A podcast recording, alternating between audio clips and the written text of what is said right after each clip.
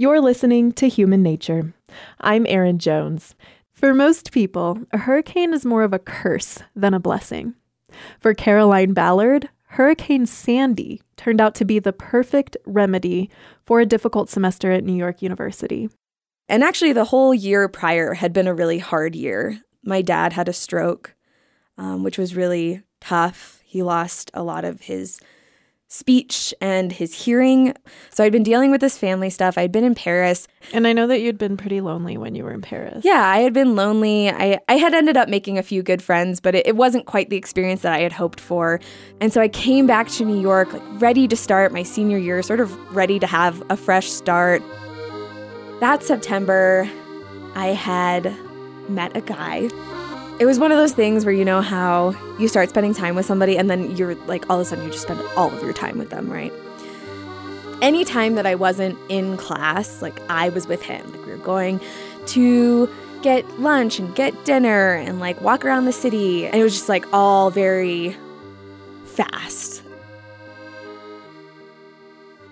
Unfortunately, things started to fall apart almost as quickly as they'd started through Facebook Messenger, found out that this guy who I was so into liked me okay, but actually liked this other girl who I had been introduced to as his friend a lot better. And he had been talking with all of his friends about how much better they would be together. By Facebook Messenger, you mean like somebody else messaged you to tell you that he had been talking about this? No, to say that he had left his Facebook Messenger open on my computer and somebody oh, had messaged him talking about how great he would be with this other girl. Ooh, that's like really that's that would feel bad. Yes. It felt really bad. And it was just so blindsiding. It was so unexpected. So then I got really depressed. Am I crazy? Am I unattractive? Am I clingy. Like, what happened here? Just to have it kind of blow up in my face after only a month was just, yeah, it was really sort of crushing. And I think it instilled a lot of doubt in me. And so, you know, nearing the end of October, I was just like a complete wreck. Like, this is probably like the most depressed, most anxious I'd ever been in my entire life. It was, it was, I think, more that this one event had sort of tipped something in me in my brain chemistry where all of a sudden, like, I was not really the same person. Caroline struggled through the following weeks. She had a hard time eating. She couldn't concentrate on her classes. She tried going out to a party, but went home early crying. I walked in my apartment building. I lived in a fifth floor walk up, and my sobs were like echoing up the apartment building and i'm like trudging up the stairs in these like massive glittery heels in like this bodycon dress after having gone to a party and uh, this woman steps out from the first apartment she's at the top of the first floor landing and she literally just opened her arms and Aww.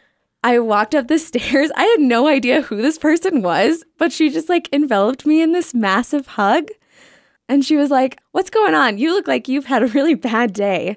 Well, then what? So, did you tell her what happened? Yeah, I told her. I went into her apartment and we talked, and I told her what happened. And this woman literally appeared as an angel.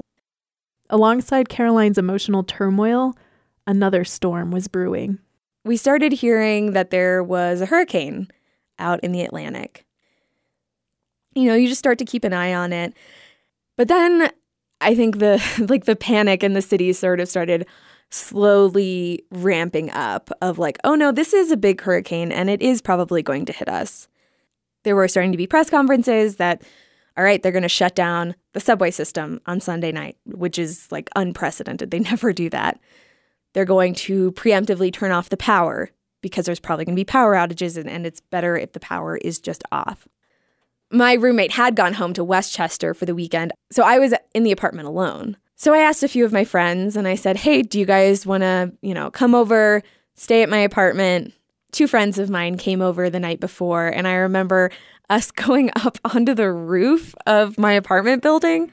You could feel like the wind start to change of being like, this is, does not feel like a normal storm. The day the hurricane hit, we, I think we made tacos and we made sure to make them before the power went out. So then the power goes out. We light some candles, the wind is starting to pick up. It's dark outside because it hit at night. So now we're sort of sitting in the dark. We go up to the window and we're just sort of looking out. And then all of a sudden we hear this massive, like, boom. And there's a flash of light. Turned out later that that was a transformer exploding. And that's what ended up knocking out the power for days in lower Manhattan. We ended up going outside and there were down power lines. And down power lines means down power lines like on sidewalks in New York City. There was no lights. The only lights you could see were from, you know, north of 14th Street. You could hear sirens going, but everything was quiet because there was no humming, there was no electricity, there was no traffic, there weren't any people on the streets. It felt almost like a zombie movie. And I remember that night after the power had gone out and after the transformer had blown, we ended up going down to the same girl who had hugged me on the first floor earlier, down to her apartment. And in New York City, you don't hang out with your neighbors. Like, that's a really weird thing to do. You often don't know who they are. Almost everywhere else that I lived, I only would know them by face and had only met them if there were like an extenuating circumstance. So it was kind of awesome to have something that like brought you into somebody else's apartment that you didn't know at all. And I met my neighbors, and we were all sitting around with candles on the floor, like just talking because of this hurricane. But all of a sudden, everybody was just as vulnerable as I was. It's so easy to be in this horrible state and watch everybody else go about their daily lives and think, what's wrong with me? Why can't I just get over this and get back to doing all the fun stuff that I'm supposed to be doing as a senior in college? And so when everybody else got swept up into this mess and when a whole city stopped, I was like, yeah, okay, this is what this is right. This is what's supposed to be happening. Like nobody else should be going on with their lives as selfish as that sounds. So yeah, it was like the outside finally sort of jived, like I could make sense of it more and I could get on with things. While Hurricane Sandy helped Caroline deal with her breakup, it didn't stop her from thinking about it. I had still sort of been in contact with this guy because I was still like really into him, as you are when you're 21 and it's very hard to get over somebody who kind of dumps you out of nowhere. So he ended up texting me, "Hey, I'm I'm coming back into the city today. Can we meet up?" It was Halloween. Nobody was really celebrating Halloween because it felt very weird. So we ended up meeting at this Whole Foods. We didn't have anywhere private to go because everywhere else was dark and powerless and flooded. And these two poor guys sitting next to us watching as we like cried talking to each other. So it actually ended in a pretty good place and and you got back together. And we got back together, which now I'm like, "Oh my god, Caroline, why?" For like, a long and fruitful relationship and you still remain together today in Laramie, Wyoming. Hardly. What? I know. I know. Shocker that that didn't work out. No, we we got back together and we dated for I don't know, 10 more months. That's like a pretty successful getting back together. It was successful. And getting back together allowed me to like get my stuff together, pull my life back together.